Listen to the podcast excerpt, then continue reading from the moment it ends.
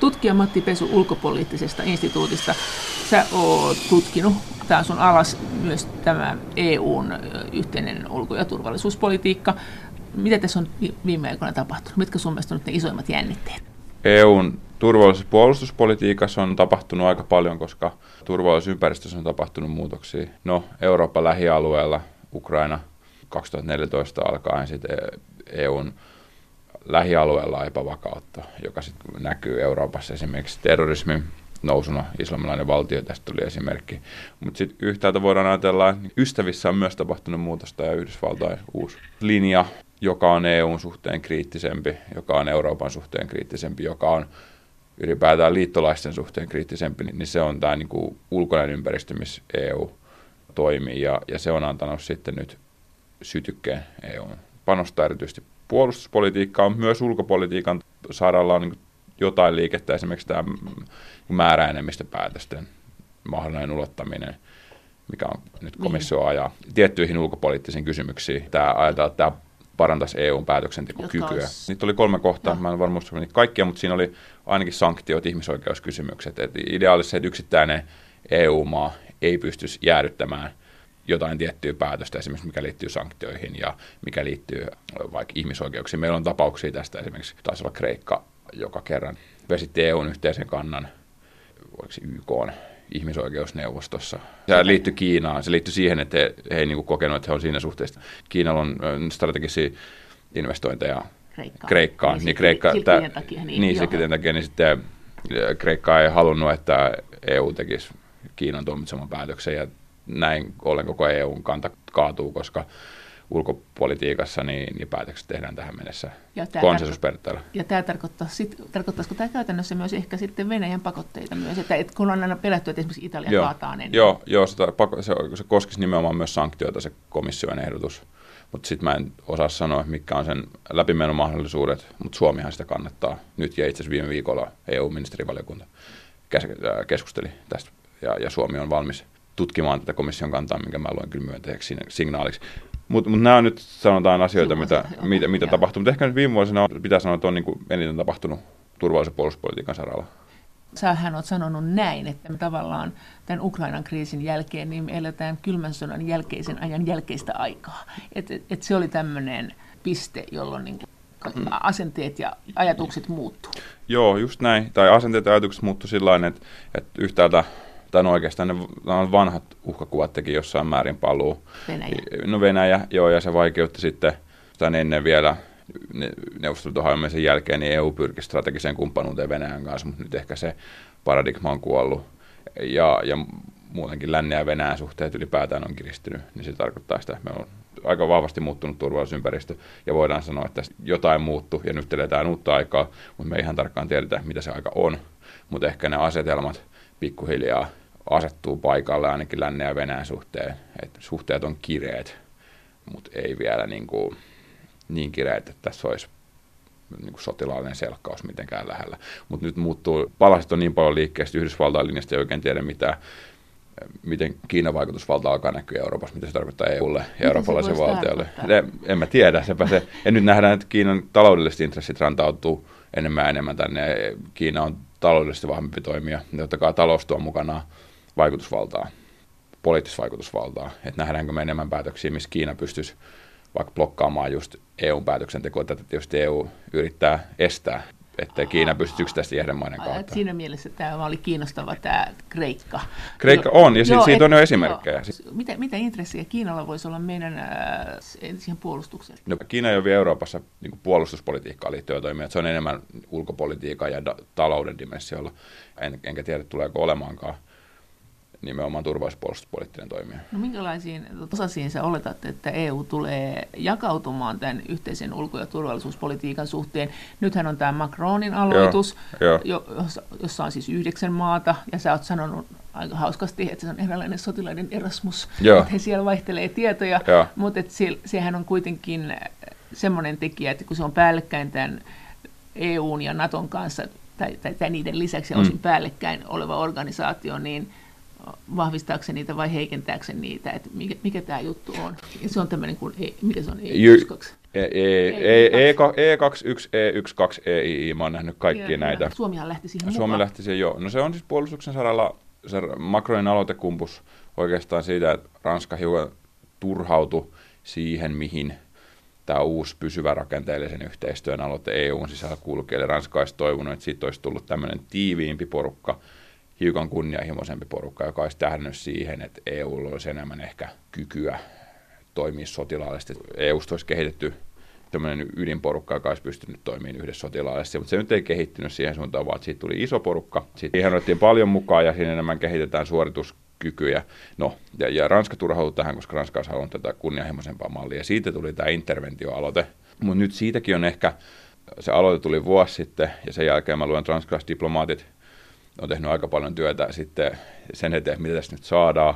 Ja nyt siitä on oikeastaan tullut tämmöinen lähinnä keskustelufoorumi, no e-, edelleen sitä aloitet viilataan, että ensin sitä nähdään enemmän. Sitten tulee semmoinen käytännössä foorumi, missä eri nämä 90 saa nähdä, mihin, mihin se tota, valtioiden määrä lopulta tulee. No kuitenkin niin ne käy keskustelua strategisista kysymyksistä, uhkakuvista, toimintatavoista. Tämä on se aloite. Mun mielestä se ei ole enää kauhean kunnianhimoinen, eikä se ole suoraan oikeastaan EUn suhteen ristiriidasta on tietyille EU-maille, kuten Suomelle ja Saksalle, jotka on siinä mukana, niin tosi tärkeää, että ei mitenkään rapauta EU-sisällä tapahtuvaa yhteistyötä. Mutta siinä on se kiinnostava puoli, että siinähän on Britannia mukana. Ah, no, kuitenkin Britit on siinä mukana, mikä tarkoittaa sitä, että sitä ei voikaan viedä enää EU-viitekehykseen.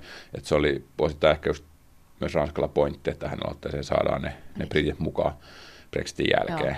Mutta se ei tietysti tarkoita sitä, että etteikö tästä voisi kummota sitten jotain hyötyjä EUlle, vaikka just näin, että et täällä nyt sen porukan sisällä päätetään, että osa heistä vaikka nyt tekisi jonkun hankkeen tänne pysyvän rakenteellisen yhteistyön sisällä.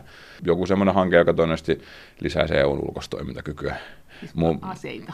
Ei välttämättä aseita, mutta siis lähinnä vaikka nyt kehitetään joku suorituskyky, se voi olla nyt, no se voi olla aseita, mutta se voi olla liittyen, tai se voi liittyä tiedusteluun, se voi liittyä joihinkin ilmakuljetuksiin, mihin tahansa, mutta sen mennään aika, aika pitkään tulevaisuuteen. Mutta tämän Ranskan aloitteen avulla, niin paitsi että Ranska pysyy jotenkin keskustelussa johtavassa mm. asemassa, Joo. niin myös Britannia saadaan sidottua nyt sitten vaikka he lähtevätkin EU-sta, niin Joo. tiiviimmin tähän meidän yhteiseen. No se on yksi keino sitoa jo brittejä aika ohuella tavalla, mutta kuitenkin näihin eurooppalaisen puolustuksen keskusteluihin. Ja toinen on sitten se, että Ranskalla ja Briteillähän on jo valmiiksi aika tiivis puolustuspoliittinen yhteistyö. Ja se sitten, että otetaan tähän hankkeeseen mukaan, niin ehkä palvelee myös niiden kahden, kahdenvälisiä tarkoitusperiä. Ja sitten Ranskalla on tärkeää siski saada britit samoihin pöytiin, koska se on, Iso-Britannia on yksi niistä, no se Ranskan ohella, toinen niistä valtioista, joilla on semmoisia sotilaallisia kykyjä, mitä voidaan ehkä jossain käyttää. Mutta miksi Ranskan Macron teki tämän aloitteensa, kun kuitenkin 25 EU-maata sopi juuri viime vuonna niin sanotusta pysyvästä rakenteellisesta yhteistyöstä, jossa annetaan raamit Euroopan puolustusyhteistyön kehittämiseksi. Oliko tämä näpäytys jollekin taholle? Tutkija Matti Pesu. Ehkä se oli vain näpäytys sitä vastaan EUn piirissä, kuten muidenkin kansainvälisten järjestöjen piirissä, niin se etenee aika hitaasti, se on kankeeta multilateraali päätöksenteko, se on hidasta, ja Ranska taas haluaisi nopeata, ehkä hiukan epämuodollisempaa. Pelästykset, että Yhdysvaltain vetäytymistä, kun Yhdysvallat on sanonut, että hoitakaa itse asian, mm. että me ei Naton kautta ruveta teitä jatkuvasti hyysäämään, vai pelästyksen Ukrainaa? Ranska vai? Mm. No siis Ranskalla on oikeastaan ollut jo koko ajan monta vuosikymmentä sen näkemys siitä, että Yhdysvaltoihin oikein voi luottaa, ja moni ranskalainen analyytikko on tämän jälkeen sanonut, no mehän sanottiin, että Yhdysvaltoihin ei voi luottaa. Sen takia Ranska nimenomaan kuuluttaa sitä, että, että eurooppalaiset on vastaava eurooppalaisten omista asioista. Et, et, niin me ollaan sanottu, että, että Yhdysvallat, kun ei ole eurooppalainen valtio ja, ja heillä on laajat intressit, että sen takia eurooppalaisten on, on, on tuota vastaava eurooppalaisten asioista. Ja tämä ei ole lainkaan semmoinen mielipide, mikä välttämättä saisi koko kannatusta Euroopan laajuisesti. Mutta sitten mitä uhkakuviin tuli ja tämmöisiin tapahtumiin ehkä Ranskalle nimenomaan tuo eteläisen naapuruston ja itäisen naapuruston epävakaus on ollut semmoinen, mikä on saanut heitä liikkeelle. Muistaan Pariisin iskut ja, ja Ranskan uhkakuvastus nimenomaan esimerkiksi terrorismi ja epävakaus Pohjois-Afrikassa, Keski-Afrikassa ja lähi on aika tämmöisiä keskeisiä uhkia, mitä, mitä vasten he yrittää kehittää omaa toimintaa. Ne on niin kuin Ranskan puolustuspolitiikassa niitä tota, tärkeimpiä kysymyksiä siinä, missä sit vaikka täällä meillä, niin se on enemmän Venäjä. No mikä se on Saksan näkemys kaikesta? Saksan näkemys on kaikesta se, että Saksassahan tämä puolustuspolitiikka on tavattoman herkkä aihe johtuen historiasta, ja Saksa on mielellään esittäytynyt tämmöisen siviilivaltana. Mutta se on tässä Ranskan projektissa mukana. On, on, on se tarvittiin siihen mukaan, koska et se voi olla uskottava aloite. Ja toisaalta tämä dialogi, mitä tämän hankkeen sisällä käydään, totta kai Ranskassa toivotaan, että se olisi nimenomaan Saksa, johon se vaikuttaisi, että Saksasta tulisi hiukan enemmän ehkä itse varmempi ja tämmöinen rohkeampi toimija ja ne panostus, Puolustus, niin, puolustuspuolustus, ne panostuspuolustukseen enemmän ja ehkä olisi sitten halukkaita jossain operaatiossa vaikka sitä enemmän käyttää, vaikka Saksa nytkin joissain operaatioissa on mukana, mutta, mutta kuitenkin Saksa ja Ranskan välillä on aika iso ero siinä, miten Ranska on halakkaampi käyttää sotilaallista voimaa ja käyttää sitä omien intressien eteen se, missä taas Saksassa se on ollut semmoinen kysymys, että ei nimenomaan haluta. Ja, ja se Ranska on, on käyttänyt sitä EUn ulkopuolella. Ja Ranska, jo. joo, ja Ranska, Ranska on käyttänyt, Ranska on iso operaatio esimerkiksi Sahelin alueella tällä hetkellä, mutta saksalaiset on osittain siellä kyllä mukana mutta totta kai varovaisemmin pienemmin ja saksalaisilla on aina ollut hirveän tarkkaa, että jos osallistuu johonkin operaatioon, niin että, että mitkä on ne voimankäytön rajat, että mitä he voi tehdä ja mitä he ei voi tehdä. Mikä heille on ehdoton ei, ei, mitä Saksa ei tee? No siis tämmöiset intensiiviset taistelutehtävät on esimerkiksi, mistä haluaa pysyä erossa. Mikä oli semmoinen kummallisin tai omituisin tai ehkä niin kuin sun mielestä jollain lailla merkittävin maa, joka ei lähtenyt tähän projektiin mukaan, tähän yhdeksään maahan? Italia ei ole tällä hetkellä mukana vielä. Voi olla, että tulee siinä on. Mä luulen, että Italia ja Ranskalla on vähän samantyyppisiä noin näkemys siitä, mikä Euroopan merkittävät turvallisuuspoliittiset haasteet on, mutta siinä on kai nyt jotain kahdenvälisiä kysymyksiä, mitkä hiertää. Italia ei ole tähän mennessä lähtenyt siihen mukaan, mutta Italia ehkä siihen kyllä vie, vie varmaan tarvittaisiin ja ehkä tulee, tulisikin mukaan, mutta kyllä sitten alkaa aika hyvin olla – mukana ei nimenomaan Ranska haluaa pitää sen vähän niin kuin eksklusiivisena, että siinä on semmoista valtiot, joilla on jerkkua ja halua tehdä jotain. Ja varmaan muuten Ruotsi saattaa olla kyllä sitten, nyt kun hän saa hallituksen kasan, niin mä luulen, että, että Ruotsi lähtee siihen ja se olisi Suomelle tärkeä juttu, koska mitä Suomi ja Viro myöskin, Viro on siinä mukana varmaan yrittää sen hankkeen sisällä aloitteissa tehdä, on hiukan tuoda myös niin kuin Itämerta siihen keskusteluihin mukaan, ja Ruotsi, jos Ruotsi saadaan siihen vielä, niin se on sitten tota, sit vahvistaa ehkä sitä Itämerilinkkiä. Miten tästä Ruotsista, niin Miten tämä Ruotsin kanta yleensä? Onko se nythän meillä on ollut Suomella Ruotsin Joo. kanssa paljonkin yhteistyötä? Se on siinä assua, että Ruotsi on aika paljon kriittisempi nimenomaan EUn sisällä tehtävän ulkopoliittiseen ja turvallisuuspoliittiseen yhteistyöhön EUn ulkopolitiikkaa ja turvallisuuspuolustuspolitiikkaa muutenkin. Se kansalaismielipidekin on aika kriittinen. Mutta se johtuu ehkä, että Ruotsissa on tiettyjä puolustusteollisia intressejä, mitä ne haluaa varjella.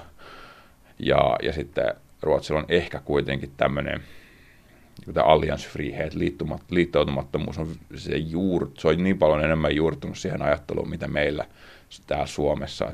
Me on kuitenkin aika pragmaattisia. Mutta eikö niitä pelota sit siellä, kun ne ole Natossa ja sitten jos ne mm. ei ole oikein kiinteästi näissä EU-kuvioissa Joo. mukana, eikä siis ilmeisesti niiden armeija ei ole tällä hetkellä niin hyvässä hapes kuin ne haluaisi, Joo. niin eikö ne, eikö ne ole myös palaamassa siis tämmöisen varusmiespalvelutyyppisen mm. asevelvollisuuteen? Joo, Joo, on ja tietysti pienemmässä mittakaavassa mitä täällä. No sanotaan, että ei se Ranskan aloite niin varmaan niin ihan kauheasti tällä hetkellä mitään niin turvallisuus lisää mut, mut sinänsä niin. tuo, ja Ruotsilla on sitten kyllä niin vaikka Yhdysvaltoihin on, on läheiset suhteet, sitä kautta ehkä ne saa, no. Voiko ne luottaa Yhdysvaltoihin? Kyllähän Suomellakin Yhdysvaltoihin, mutta ei mekään niin kuin ihan niin kuin sen varaa hirveästi lasketa. Ei, no se vähän riippuu, mitä se luottamus on et, ja minkä varaa se rakentuu. Et tällä hetkellä Suomen ja Ruotsin näkemykset on se, että tämä alue on niin tärkeä, että niiden kannattaa ainakin rauha-aikana ja ehkä kriisinkin aikana tukea, että siihen se rakentuu.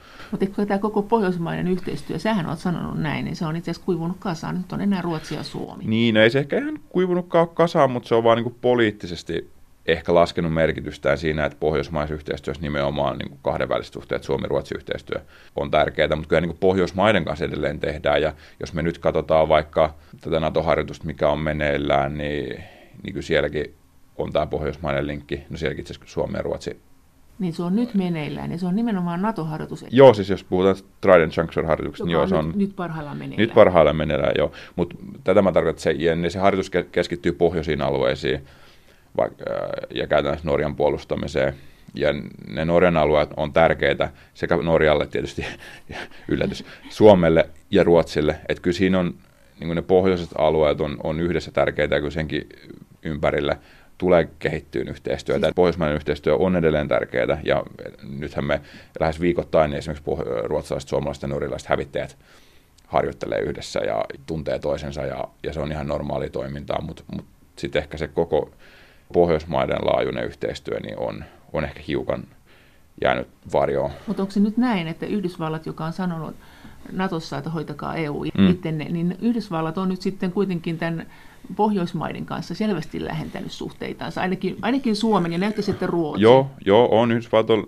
Mikä tämä juttu on? No siis se Yhdysvaltojen suhtautuminen Eurooppaan on aika, se on ehkä kaksakoinen. Toisaalta haluaa, että eurooppalaiset ottaa enemmän vastuuta. Ja sitten kun eurooppalaiset yrittää ottaa enemmän vastuuta, esimerkiksi tämä pysyvä rakenteellisen yhteistyön aloite, niin sitten Yhdysvallat toppuuttelee, että muistakaa nyt, että ette saa suojella liikaa omaa puolustusta tota teollisuutta. Ja, että Yhdysvallat on aika kaksijakoinen, mutta sitten kuitenkin, jos mennään ihan sinne hallinnon tasolle pois siitä valkoisen talon kaauksesta, niin siellä on niinku hommat jatkunut suhteellisen normaalisti. Ja Pohjois-Eurooppa-alueena on semmoinen, mihin Yhdysvallat on viime vuosina keskittynyt. Miksi? No täällä on Yhdysvaltain puol- siis täällä on puolustus, Naton kautta puolustusvastuita. Baltian maat ja Puola ja Norja, niin, niin on kaikki, joita Yhdysvallat kyllä varautuu puolustamaan. Ja, ja siksi täällä on tärkeää, että sitä harjoitellaan ja tänne panostetaan.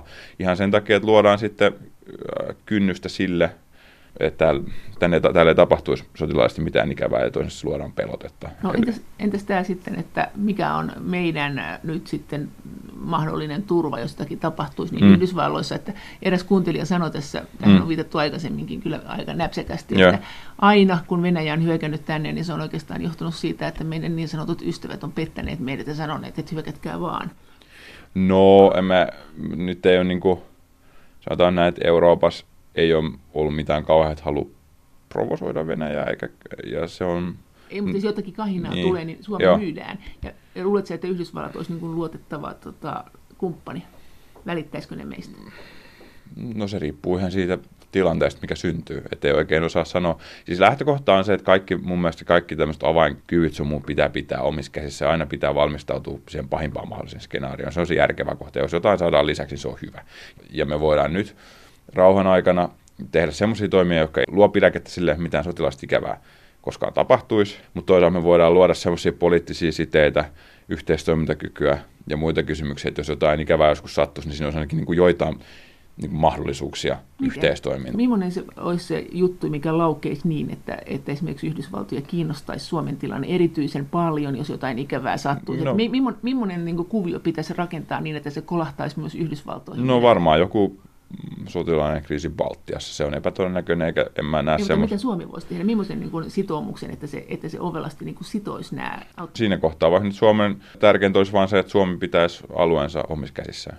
Eli että tänne ei päästä vihollisen joukkoja. Mikä, mikä, mikä, mikä innostaisi Yhdysvaltoja erityisesti auttaa meitä? Tämä. Se, että Yhdysvalloille on tärkeää, että Suomi pitää alueensa omissa käsissä ja silloin Suomea kannattaa tukea niin, että, että tämä alue pysyy omissa käsissä ja meillä on kyky. tärkeä? Norjan takia? Ja no, no, se, no erityisesti Baltian takia, sitten, että se helpottaa Baltian puolustamista merkittävästi, jos, jos meillä on alueet omissa näpeissä. Täältä ei pysty esimerkiksi sotilaallisesti operoimaan mitenkään niin kuin Baltian. Baltian. Onko se sitten totta, kun sanotaan, että jos Ruotsi hakee NATOon, niin mm. sen jälkeen NATO ei ole kiinnostunut enää Suomesta, koska silloin NATO pystyy operoimaan Ruotsin kautta ja se ei tarvitse enää Suomeen. Että tässä on tämmöinen peli. Vähän... No, no, no, no, nyt jo niin, Ruotsi on NATOlle aika paljon tärkeämpi. Ja, ja mutta kyllä silti on intressi, mutta se on ihan hyvä kysymys. Mä en osaa sanoa. En mä usko, että se alue, niin kuin Naton näkökulmasta Suomen alueen merkitys vähenisi siinä. Toki se, se edelleen korostaisi Ruotsin merkitystä. Että enemmän mä näkisin se, että se hankaloittaa Suomen ja Ruotsin kahdenvälistä yhteistyötä, koska nyt kun kumpikaan ei ole NATO-maita ja meillä ei ole puolustusvelvollisuuksia muualle, niin voidaan aika vapaasti kehittää tätä yhteistyötä syvästi. Mutta sitten jos Ruotsi saattaisi liittyä NATOon, ja sitten se yhtäkkiä se ei olisi enää Suomen ja Ruotsin välinen kysymys, se olisi Suomen ja NATO-maan välinen kysymys, ja se NATO-maan on hankala luvata yhtä sun toista, että tämä me tehdään ilman, että se otetaan se koko liittokunta huomioon. Tämä on se ehkä se iso kysymys. No, miten sä arvelet, miten tulee tässä NATO-kysymyksessä käymään? Kumpi liittyy ensin Suomi vai Ruotsi vai liittyykö kumpi? En mä, en mä, näistä, mä en pidä sitä kauhean todennäköisenä niin kuin lähitulevaisuudessa. Nyt tässä on tämä malli, missä tehdään ka- kaikkea, kaikenlaista NATO sen ulkopuolella. Mä pidän, että se on aika todennäköinen. Eli luuletko, että NATO tulee muuttamaan myös rakenteitaan niin, että tulee tämmöisiä niin kuin EUlla tämmöisiä assosiaatiosopimuksia, että meillähän on jo tämmöinen NATO-kumppanuus, mm. niin tulee, luuletko, että se tulee vahvistumaan? Kiinnostava kysymys, koska no nyt NATOlta on viime aikoina kuulunut viestiä sitä, että ollaan nyt aika lailla niin pitkällä tämän yhteistyön kanssa, mitä me nyt voidaan tehdä siinä, että olette ulkopuolella. Näin nyt on kuulunut ennenkin. Ja ne tavat, millä NATO tekee kumppanuutta, e, e, yhteistyötä ei-NATO-maiden kanssa, niin se elää aina niiden tarpeiden mukaan, mitä nyt tapahtuu. Eli Ukraina muutti tämän täysin. Että nyt oli Ukrainan jälkeen NATO oli taas paljon halukkaampi menee pidemmälle. Että tapahtuuko jotain mitä uutta, mikä taas mahdollista sen, että yhteistyö syvenisi ilman, että Ruotsi ja Suomi olisi sen, emme tiedä. Mutta voi hyvin olla, että nyt väliaikaisesti se, mitä Naton puitteissa voidaan yhteistyö tehdä, on nyt tullut, on tullut rajoja. Siellä tehdään jo paljon, se yhteistyön ylläpitämiseenkin jo menee pelkästään aikaa ja energiaa. Nyt sitten tapa tehdä sit, sitten varmaan niin kuin enemmän ja enemmän, tämä on ehkä niin kuin tuntuu siltä, ja. niin ne yhteistyö Naton kautta kulkee NATO-maiden kautta, Yhdysvaltain kautta, Norjan kautta, Saksan kautta, Ranskan kautta – brittien kautta. Ei sitä kautta pystytään tekemään kaikenlaista, joka tavallaan niin kuin menee myös Naton piiriin, mutta ne ei mene niin NATO-rakenteiden kautta. Tutkija Matti Pesu ulkopoliittisesta instituutista. Onko se koko NATO-systeeminen siinä mielessä niin kuin eläksi, että nyt kun NATOlla on tämä mm. Turkki-ongelma, että et, niin, se voi niin kuin tullut se huokosemmaksi tämä NATO-jäsenyys? jos NATO-historiaa katsoo, niin se on ihan niin kuin normaalia. Turkki on aina ollut haaste ja, ja onhan NATOlla on ollut esimerkiksi Portugalia ja, ja Kreikkaa, joissa on ollut sotilasdiktatuurit ja niiden kanssa opittu toimia. Tämä ei ole siellä niin kuin Naton piirissä mitenkään uutta, että siellä on haastavia jäsenmaita. Että et se on pystynyt kuitenkin sit pysyä kasassa, vaikka siellä on ollut sisäisiä jännitteitä. Mutta tietysti siinä kohtaa, missä niin mennään lähellä sotilaallista selkkausta, niin mä en nyt näe sitä. Että, mutta, mutta me, me kuitenkin tiedetään se, että NATO ei ole sitoutunut puolustamaan Suomeen niin kauan kuin me ei olla niiden jäseniä. Joo, joo se on ihan, se on ihan selvä. sille, että ne puolustaa meitä onko ne koskaan puolustanut ketään, joka ei ole niiden jäsen? No siis ei meillä ole ollut semmoisia oikeastaan sotilaallisia selkkauksia, missä NATO olisi sitten aktivoitunut ainoan kerran, kun on aktivoitu, niin Naton viides aktivoitiin oli 2001 syyskuun terroriskujen jälkeen, mutta muutenhan NATO-jäsenet on pysynyt suhteellisen turvaisasemassa. Toki meillä on ollut näitä ulkoisia operaatioita, kriisihallintaoperaatioita, mutta ei meillä ole kauheasti ennakkotapauksia. Siinä on, me tiedetään historiasta, että kyllähän niin kuin NATO kylmän sodan aikanakin niin kävi, sen sisällä käytiin keskustelua siitä, että pitäisikö puolustaa Naton ulkopuolisia maita. Suomi silloin torppasi nämä kaikki, että Suomi ei kuulu tähän. Se oli Suomen puolueettomuuspolitiikalla silloin tärkeää, että Suomi pysyi näistä spekulaatioista ulkona, mutta se oli kuitenkin Ruotsi, se oli silloin, silloin Tito Jugoslavia ja se oli esimerkiksi Romania, jotka oli vähän semmoisia häilyviä tapauksia, jotka oli hiukan itsepäisiä valtioita siinä Itäblogissa, niin näiden kanssa keskusteltiin vähän, että onko nämä semmoisia maita, joita mahdollisesti kaksi Neuvostoliiton kanssa Naton tulisi puolustaa. Että tässä historiallista taustaa kyllä on siihen, että, että myös ei NATO-maiden kanssa niin kuin on, on tiiviitä, tai käydään spekulaatio siitä ja keskustelua, mikä näiden suhde on siihen Naton kollektiivisen puolustukseen, mutta mitään niin kuin sopimuksellisia velvoitteita ei ole. No, ja se, se on niin kuin hirveän, NATO on siitä hirveän tarkka, että ne vetää aina niin kuin rajan. rajan siinä, että tämä, on nyt, että tämä koskee vain jäsenmaita. No jos tulisi joku kriisi, niin kuinka nopeasti Naton jäseneksi voisi päästä? Varmaan kriisiaikana ovet menisi kiinni, että sitten ne kaikki... Mutta ne haluaisi käyttää hyväkseen sitä maata jonain alustaan, haluaisiko ne sitten ottaa sen mm, jäseneksi? Mutta sitten se voi, niin että se menisi vaan, voi tapahtua, Niinistöhän tätä sanoo, että kriisissä näitä liittoja, sotilasliittoja syntyy ilman mitään sopimuksiakin. Et mä jotenkin näen sen niin, että, että se nimenomaan strateginen asetelma, jos joku jotain ikävää tapahtuu, niin se sanelee sen sitten, mitä se, mitä se yhteistyö ja toiminta todellisuudessa on, ja tämä mun mielestä koskee myös NATO-maita. Ja toki se on ne sopimukselliset velvoitteet, mutta sitten ollaan aika isoja riskejä kysymysten äärellä. Että ne, Pitääkö ne sopimukset niin? Niin, että sitten arvioidaan, mikä tässä on niin kuin vähiten huonoja vaihtoehtoja. Niin, että näinkin voi käydä, että sä oot NATO-maa, mutta jos riski on liian iso, niin NATO ei lähde ja ei se sitten autakaan. Niin, no tuommoista tietysti se ei kuulu sotilasliiton toimintaan, että tämmöisiä spekulaatioita sanotaan ääneen, koska se nakertaa sitä uskottavuutta, mm. mutta totta kai eri pääkaupungissa mietitään semmoistakin vaihtoehtoa, että, että kollektiivinen, kollektiivinen puolustus ei syystä tai toista toimi. Mutta ne on aina hankala täältä niin rauhanajasta spe- spekuloida, mitä ne... Että jos joku iso maa hyökkää jonkun tosi pienen Naton kimppuun, niin, niin. siinä voidaan ruveta keskustelemaan, että kannattaako meidät lähteä tuohon. Niin, se on se ikuisuuskysymys ollut jo niin kuin pitkään koko NATO-historiana, että onko Chicago ja New York semmoisia kaupunkeja, joita kannattaa uhrata Berliinin ja, ja muiden. Nyt voi kysyä sitten Tallinna ja Varsova ja, ja muiden tähden. Että se nyt on ikuisuuskysymys. Että NATO näyttää niin rautaselta täältä ulkoapäin, niin se ei välttämättä sitten olekaan. Ei mikään ole. No ainakin se on, niin kuin, se on kiperä kysymys. Et nyt olennaista on vaan se, totta kai niin kuin kaikki iso osa ja tärkeä osa siitä Naton energiasta menee nyt vaan siihen, että se pidetään se kynnys niin korkealla, että kukaan ei halua tehdä mitään. Se on se puolustuspolitiikan oikeastaan aina ollut ydintä, että pidetään kynnys, niin sanottu pelote. Mutta entä sitten tämä EUn yhteinen puolustus? Mitä sille ajatukselle kuuluu? Tutkija Matti Pesu. Nythän yhteispuolustusta ei ole, mutta se on tietysti mahdollista so- sopimusten perusteella siihen siirtyä, mutta ei siihen ole eurooppalaisen valtioille intressejä. Nyt sitten Naton, tämä yhteinen puolustus hoidetaan Naton kautta ja ja varmaan tullaan tulevin vuosin hoitamaan. Se, mitä Euro- EUn piirissä voidaan tehdä sit asioita, jotka vastaa erilaisiin turvallisuuhkiin, jotka ei ole selkeän sotilaallisia. Sitten toisaalta EUn piirissä voidaan kehittää kyllä sotilaallisia suorituskykyjä EU-jäsenmaiden välillä. Mutta onhan meillä tämä, tämä yhteinen avun lauseke yhteistyö, mikä oli nyt kun Ranska aktivoi Joo, mikä siis? se on tuo yhteisen avun lauseke 427 Lissabonin niin, sopimuksessa. Niin, niin se on, mitä, mitä, mikä se on? Se on Onko siitä hyötyä? No se on hyvä kysymys. Nythän poliittisesti EU-maille ei ole ollut kauheasti hinkua kehittää sitä ja miettiä sitä pidemmälle, koska suurin osa EU-maista on NATO-jäseniä. Suomi on niitä harvoja maita, jotka pitää sitä aktiivisesti esillä.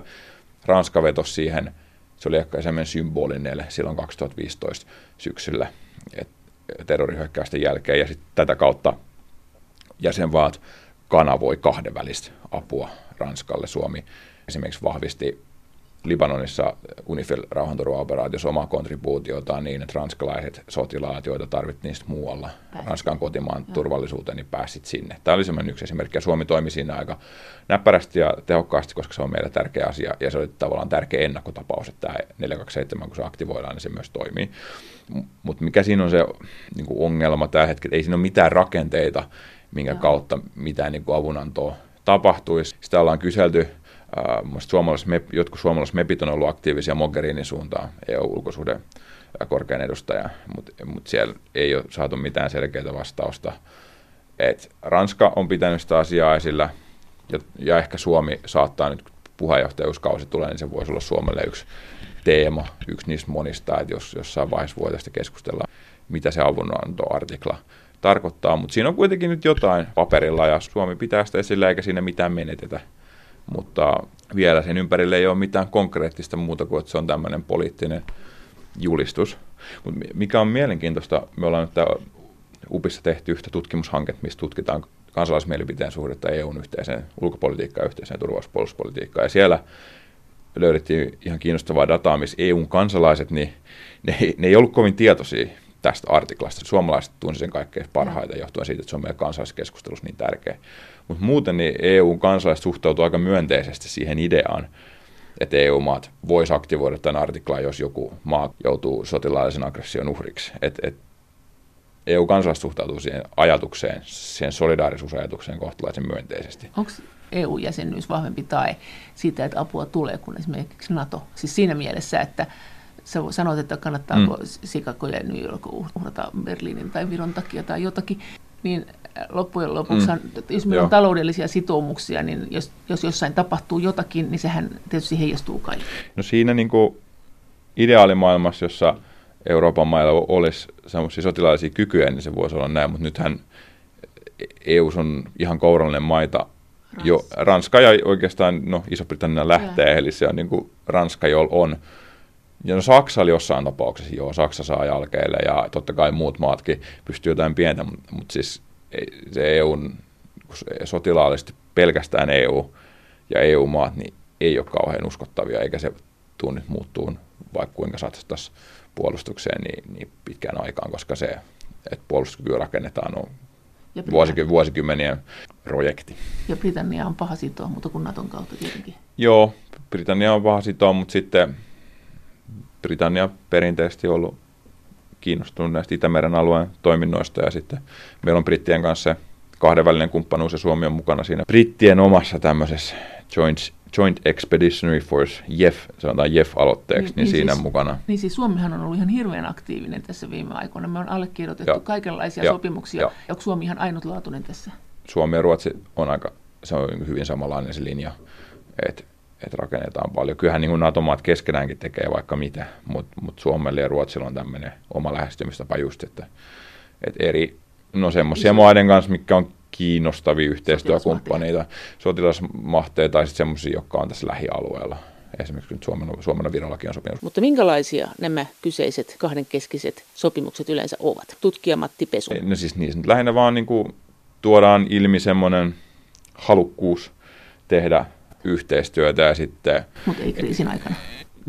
No ei ainakaan, joo ei niissä pitää oikein miettiä tarkasti. Kyllä ne niin kuin rauhanajan sopimuksia on, mutta kyllä ne niin, kuin, niin on kirjoitettu, että ei ne niin kuin, mitenkään sitä rauhan aikaan sido, mutta niin kuin niissä on hyvin tarkkoja aina se, että ne on niin kuin enemmän tahdonilmaisuja tämmöisiä niin ei-sitovia sopimuksia, mistä tuodaan vaan nyt esiin maiden halukkuus, että me tehdään nyt tätä ja tätä, ja se luo jonkun kehyksen, mikä hiukan ohjaa sitä, mitä tehdään. Mutta tämä parhaillaan menevä sotaharjoitus, sanoit, että se on tähdätty niin kuin Norjan puolustamiseen, Joo. mutta mitä ihmettä Suomi ja Ruotsi siellä, mitä me hyödytään siitä? Eikö mm. se ole yhtään tähdätty Suomen puolustamiseen?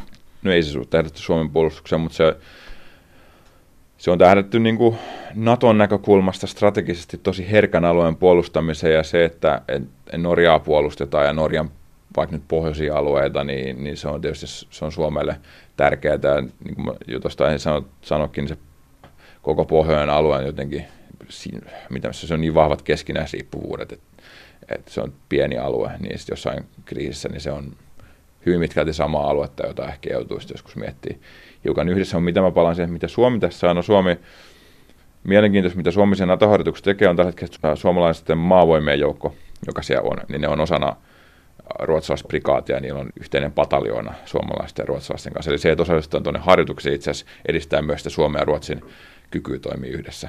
Mutta sitten se on nyt yksi, mitä sitten totta kai, kun tämä on iso, mittava sotaharjoitus, se on meidän lähellä, niin, niin se on sillä järkevää mennä myös harjoittelemaan sinne. Me nähdään, että miten ne nyt treenaa. Et, et me nähdään sitten se, että siitä voidaan vetää jotain hyötyjä myös omaan puolustukseen. Sitten no, meillä on vaikka nyt Rovaniemellä, niin ainakin belgialaisia ja yhdysvaltalaisia hävittäjäkoneita, niin siinä on sitten pystytään, tämä Naton isäntämaasopimus, niin pystytään sen toimeenpanoa harjoittelemaan. Et siinä on useampi kysymys, mitä voidaan harjoitella. Ja toki se on myös semmoinen niin strateginen viesti ja signaali. Mutta mikä on Naton isäntämaasopimus? Tutkija Matti Pesu ulkopoliittisesta instituutista. Siis Suomen ja Nato teki tämän isäntämaansa, allekirjoitti sen 2014. No. Ja siinä nyt vaan lähinnä on pelisäännöt tehty selväksi, että kun Suomella ja Natolla nyt on yhteistyötä, niin, niin sitten vaan tehdään pelisäännöt se, että kuka oikeastaan niin maksaa mitä ja mikä on kunkin vastuu, jos ne tulee vaikka nyt jotain Naton sotilaita tänne tai suomalaisia menee Nato-maihin. Että siinä vaan jaetaan vastuita.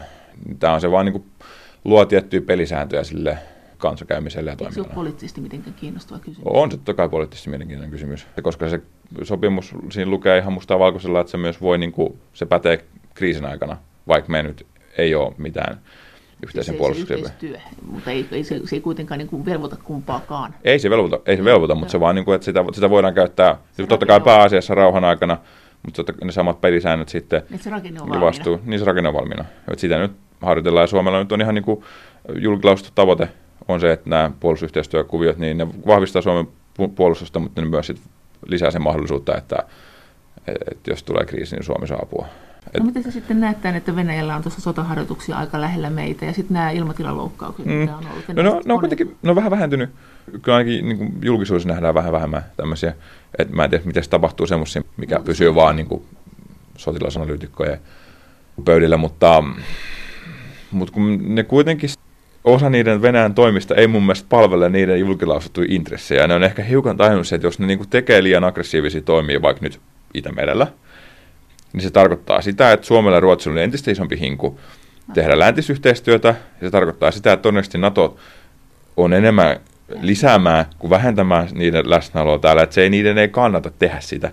Ja ehkä se, mun mielestä se, on, se saattaa olla, ne on nyt niin kuin, se on tullut siellä selväksi, koska mun mielestä niin pari viime vuoteen ei ole nähty mitään semmoista, niin kuin, sanotaan nyt, ei ole nähty niin paljon ilmatilaloukkauksia, ei ole muuta provoka- provokatiivisia toimia. Mutta Venäjällä on tuossa sotaharjoituksia isoja tuossa meillä. No siis Zabad oli viimeinen se viime syksynä, se Venäjän länsisuunnan siis harjoitus. Vuosi sitten, vuosi sitten 17 syksyllä. Nyt oli se iso äh, Vostok-harjoitus, mikä taas keskittyy kaukoitään. Et Venäjällä neljän vuoden välein pyöritään ympäri vai? Niin, niin on se rotaatio. Nyt se itse asiassa taitaa olla, että se läntinen sotaharjoitus toistuu hiukan useammin. Mutta se on tavallaan ihan rutiinia, se niiden harjoittelu. Toki ne varmaan vuodesta toiseen näyttää siihen hiukan eri kykyjä ja haluaa näyttää sitä, että sotilaisesti me ollaan vahvistettu, vahvistuttu, mutta se, että ne harjoittelee, niin ei siinä ole sillä niin mitään. Se on meillä ollut aika alarmistista, oli viime syksynäkin se puhe, että enemmän se, että jotka Venäjän sotilaspolitiikkaa tunsi ja seurasi, niin toppuutteli sitä, että tässä nyt harjoitellaan ja ne harjoittelee ja ja that's sitten, että, että on meillä mahdollisuus katsoa, että mitä ne harjoittelee, mitä niillä on, mitä kykyjä. Ja... Siis lähtiinkö me täältä kuinka tarkkaan? En mä osaa sanoa. Kyllä, varmaan niin kuin tuolla on pääsikunnassa ja muualla sitä aika, aika tarkkaan mietitty ja, ja varmaan on tietoja vaihtunut eri pääkaupunkien välillä täällä, mutta joo, et, niin, No miten tämä sitten tämä Itä-Eurooppa ja Joo. EUn YTP, yhteinen Joo. Ö, turvallisuus- ja puolustuspolitiikka, Jep. niin minkälainen kiila siinä on näiden? On se kiila. No se vähän riippuu, minne mennään, mutta jos otetaan vaikka näitä lähimpiä maita tässä, entisiä Itä-Euroopan maita, Puola ja sitten entiset Neuvostoliiton maat, Viro, Latvia, Liettua, ne on sillä niin kuin siinä mielessä suhtautuu ihan myönteisesti siihen, että Euroopassa tehdään semmoista yhteistyötä, joka lisää sotilaallisia kykyjä, mutta sitten ne on hirveän kriittisiä siihen, että puhutaan, on tämä niille on tämä myrkkysana strateginen autonomia, että EU olisi jotenkin autonominen Yhdysvalloista riippumaton toimija, niin sitä viestiä ne ei sun surminkaan halua antaa, koska niille Yhdysvallat suhde on niin älyttömän tärkeä, ne tietää, että se puhe eurooppalaista autonomiasta ärsyttää Washingtonissa. Et siinä on se, ne, ne on hirveän tarkkoja siitä, että ne on aika pragmaattisia tekeen kaikkea semmoista, mitä ne katsoo, että tämä nyt on niin kuin hyväksi Euroopalle, mutta sitten ne ei halua antaa mitään niin kuin viestiä siitä, että Eurooppa olisi jotenkin etääntymässä Yhdysvalloista. Sanotaan mm. näin. Ja ne on aika tarkkoja just siitä, että NATO säilyy puolustuksen ytimenä. Et se, siinä on se e-, ero ja se varmaan kattaa aika hyvin eri entiset Itä-Euroopan no, maat. Se, se ero, että siis Puolahan Venäjään nähden niin mm. ottaa, ottaa kovempia tämmöisiä lausuntoja kuin nämä muut, niin kuinka suuria eroja siellä on ja ketkä, miten ne menee ne jaot, että ketkä on Puolaa lähellä ja ketkä Joo. ei. Ja miksi Puola, miksi Puola uhittelee, eihän sillä ole mitään hyötyä siitä. Niin no Puola nyt on tietysti synkät historialliset kokemukset siihen puolalaiseen näkemykseen, niin osa puolalaista ehkä identiteettirakennusta on tämmöinen vahva Venäjä kuva. Ja ihan niin kuin, onhan nyt maa on, on, on tota, siinä jäänyt jalkoja useamman kerran, niin on historiallisesti semmoisia traumaa, mikä on ihan ymmärrettäviä. Sama koskee sitten noita Baltian maita, jotka on myös Venäjä-kriittisiä, mutta sitten mennään tuonne Tsekkiin ja Slovakiaan ja, ja Unkariin, niin sit siellä Venäjän näkemykset ei ole enää niin tiukkoja, että siellä on joitain poliitikkoja, jotka on avoimen Venäjän myönteisiä ja Bulgaria varmaan samalla tavalla. Et, et ne niin kuin kovimmat Venäjän vetäjät on sitten tässä meidän lähellä, siis Itämeren alueella. No, onko Suomi saanut EU-ssa läpi semmoisia Venäjäkantojaan, jotka on ollut niin kuin keskeisiä tai joita ei mm. siellä olisi muuten tehty, tai onko Suomi joutunut luopumaan EUn takia joistain Venäjäkannoista, jotka olisivat ollut Suomelle tärkeitä. Että miten, mehän mentiin sinne niin joo. sanotusti kaikkiin pöytiin joo, aika jo. paljon tämän turvallisuuspolitiikan joo. takia joo. ilmeisesti, vai mentiinkö Mutta tämä on aika, joo, tämä on aika hauska, kun lukee 90-luvun sitä keskustelua, mm. niin siellä ihan niin kuin selvästi puhuttiin siitä, että että tämmöinen pakoteasia Venäjän suhteen voi tulla ajankohtaiseksi. Silloin se puhe oli sitä, että se ei ole niin kuin oikeastaan varmaankaan Suomesta mahdollista lähteä niihin pakotepäätöksiin. Ainakin joku kommentit oli tämmöisiä. No, nyt se pakotehommat sitten aktualisoitu, eikä mun mielestä se ollut Suomeen mitenkään kauhean vaikea homma. Mutta jos se homma olisi tapahtunut, jos nämä kaikki olisi tapahtunut sanotaan vaikka 10-15 vuotta aikaisemmin, niin se olisi ollut Suomelle paljon vaikeampi kysymys saada olla mukana siinä pakoterinteessä. Mutta Suomi on niin paljon eurooppalaistunut kaikessa politiikassa ja lännettynyt turvallisuuspoliittisesti, että sitten sen vajaan 20 vuoden EU-jäsenyyden jälkeen, jolle me oltiin totuttu olemaan siellä pöydissä, ajattelee asioita ää, enemmänkin EU, niin, ja sillä osana EUta, niin se jotenkin tuntui luonnollisemmalta, että ei tämä, että on ikävä päätös. Et, et, mut... Miten me on saatu siitä EUsta semmoista Joo. turvaa? Sä sanoit, että ei välttämättä muuta kuin se tunne tunne ja onhan tietysti, no nyt on, on tietysti menetin turvallisuuspoliittisia instrumentteja, meillä on sitä, voidaan, voidaan ajatella, että on, on sitä EU, just solidaarisuutta on, on turvatakuulauseketta. On kuitenkin, eikä sitä välttämättä tarvitse aina ajatella edes Venäjän suuntaa, että onhan se semmoinen EU kuitenkin puitteistaa ja fasilitoi niin EU, eurooppalaisten valtioiden niin kuin kanssakäymistä, joka nyt on historiaa, kun ollaan luettu, me nähdään, että EU on ollut aika sotasa manner, niin itsessään se luo vakautta Eurooppaan, mutta se niin kuin, turvallisuushyöty, mikä EUsta saadaan, niin sitä on aina niin kuin, sitä on vähän vaikea ehkä nähdä, mutta osittain myös voidaan ajatella se, että se turvallisuus tuo se, että kun ollaan osa laajempaa yhteisöä, niin silloin niin kuin yksittäisten valtioiden painostaminen on aina vähän niin kuin vaikeampaa. Ja sitten EU voidaan vaikka kehitellä jotain yhteistä energiapolitiikkaa, mikä mahdollistaa sitä, siis helpottaa sitä, että me pystytään vaikka diversifioimaan omia energialähteitä niin, että et ei olla liian riippuvaisia yhdestä suunnasta. Voidaan ajatella, että on se nyt niin kuin useampi mut, asia, mikä... Mutta jos Suomeen hyökättäisiin tai Viroon hyökättäisiin, niin lähtisikö niin. EU-apu? NATO lähtisi Viron apuun todennäköisesti, niin, no se, mutta kuka lähtisi Suomen apuun? No niinpä, no se, jos se jotenkin tämmöinen prosessi niin kuin, jollain tavalla olisi samantyyppinen, mitä se oli Ranskan kanssa, niin sitten lähdettäisiin kahdenvälisesti katsomaan aika äkkiä, mitä, onko niin kuin EU-maa valmiuksia tehdä mitä.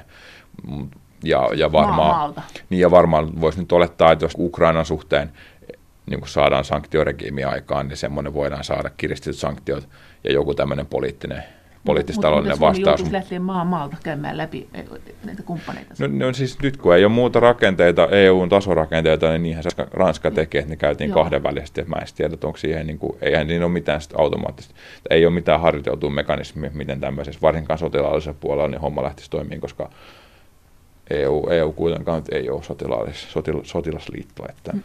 Mutta miten sitten tuota, tämä EUn sisäinen, miten nämä menee, nämä näkemysjaot tässä? Niin. Me ollaan jo käytykin, Joo. mutta miten ne menee niin kuin ne isommat, niin kuin ne nyt tällä Joo. hetkellä ne jännitteet, ja mihin suuntaan se on menossa? Tuossa on tuo Itä, Itä-Eurooppa, joka on kiinnostunut Venäjästä, Joo. sitten on Etelä-Eurooppa, joka ei ole niin Joo. niin kiinnostunut tällä Venäjästä, mutta ne, niin kuin, miten sä tätä ryhmitetään, öö. millaisilla erilaisilla jaoilla sä ajattelet näitä?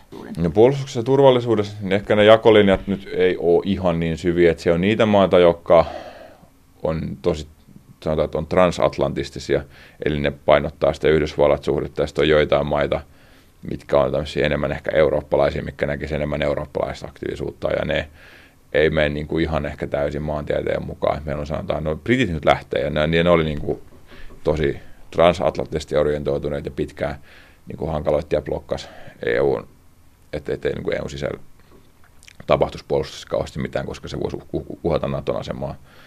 Ja, ja niitä on sitten muitakin ehkä Baltian maat ja, ja Puola on yksittäisiä. Mutta sitten sit on tämä vahva Eurooppa-leiri, mihin nyt varmaan lukeutuu Ranska, mihin lukeutuu Etelä-Euroopan maita ja, ja, ja varmaan, no Saksa menee siinä, mutta Saksa on taas myös tuo Yhdysvallat-linkki tosi tärkeä. Ja siinä on varmaan Bene, Benelux-maita, Belgiaa ja, ja, ja sitten myös Suomi. Et Suomi on siinä niin kuin nythän... Siis ne haluaa, että tämä homma hoidetaan Euroopan sisällä. Niin, ei, ei pelkästään, mutta se, että Euroopassa hoidetaan enemmän. Ei kukaan oikeastaan halua, semmoisia jäsenmaita ei eu tällä hetkellä ole, joka haluaisi hoitaa asiat pelkästään eurooppalaisesti. Ranska, joka on ehkä tämä niin kuin eurooppalaisen orientaation isoin puolustapuhuja, niin kyllä nekin ymmärtää sen, että, että nyt ja tulevaisuudessa niin, niin kuin se kova sotilainen niin se kollektiivinen puolustus, niin se tehdään edelleen Yhdysvaltojen kanssa, eikä siinä ole sinänsä mitään epäselvää, mutta sitten muuten – vaikka ne ehkä mieluummin näkee sitä, että hiukan poliittisesti Yhdysvaltain rooli vähenee ja Eurooppa pystyy tekemään enemmän yksin, mutta sinänsä meillä ei ole jäsenmaita, jotka suoraan kyseenalaisesti Yhdysvaltain aseman Euroopassa. Sinänsä ollaan niin kuin samalla EU-jäsenmät on samalla sivulla. Et, niin kuin sä oot just sanonut, mm. että tämä on tämä pohjoismainen yhteistyö on kuitenkin Ruotsi ja Suomi. Ruotsi ja Suomi, ja, ja kyllä nyt siis pitää, nyt Norja, ja Norjan kanssa meillä, onhan Suomella ollut puolustusteollista yhteistyötä ja paljon konkreettista yhteistyötä Norjan kanssa. Itse asiassa Norjan kanssa tänä vuonna tehtiin tämä kahdenvälinen sopimus, ja mä luulen, että sen, sen puitteissa tullaan tekemään tulevien vuosina aika paljon nimenomaan pohjoisissa. Mutta Tanska, Tanska on sitten niin erilainen toimija, ehkä sitten niin kuin Suomenkin näkökulmasta, niin Tanska ei ole niin kuitenkaan merkittävä sotilaallisesti merkittävä toimija, että se olisi ihan niin kuin pääasiallinen yhteistyökumppani Pohjoismaissa. Ja jos kun Tanska on NATO-maa, Norja on NATO-maa, Ruotsi ja Suomi on NATO ulkopuolella, niin se niin kuin vähän luo haastetta tälle. Näin sanoi tutkija Matti Pesu ulkopoliittisesta instituutista. Kiitos teille kaikista viesteistä ja kommenteista. Ja kaikki viestit ja kommentit ovat aina erittäin tervetulleita. Niitä voi edelleen lähettää sähköpostiosoitteeseen maija.elonheimo.yle.fi. Ja sen lisäksi me voimme keskustella kaikki yhdessä näistä asioista Twitterissä.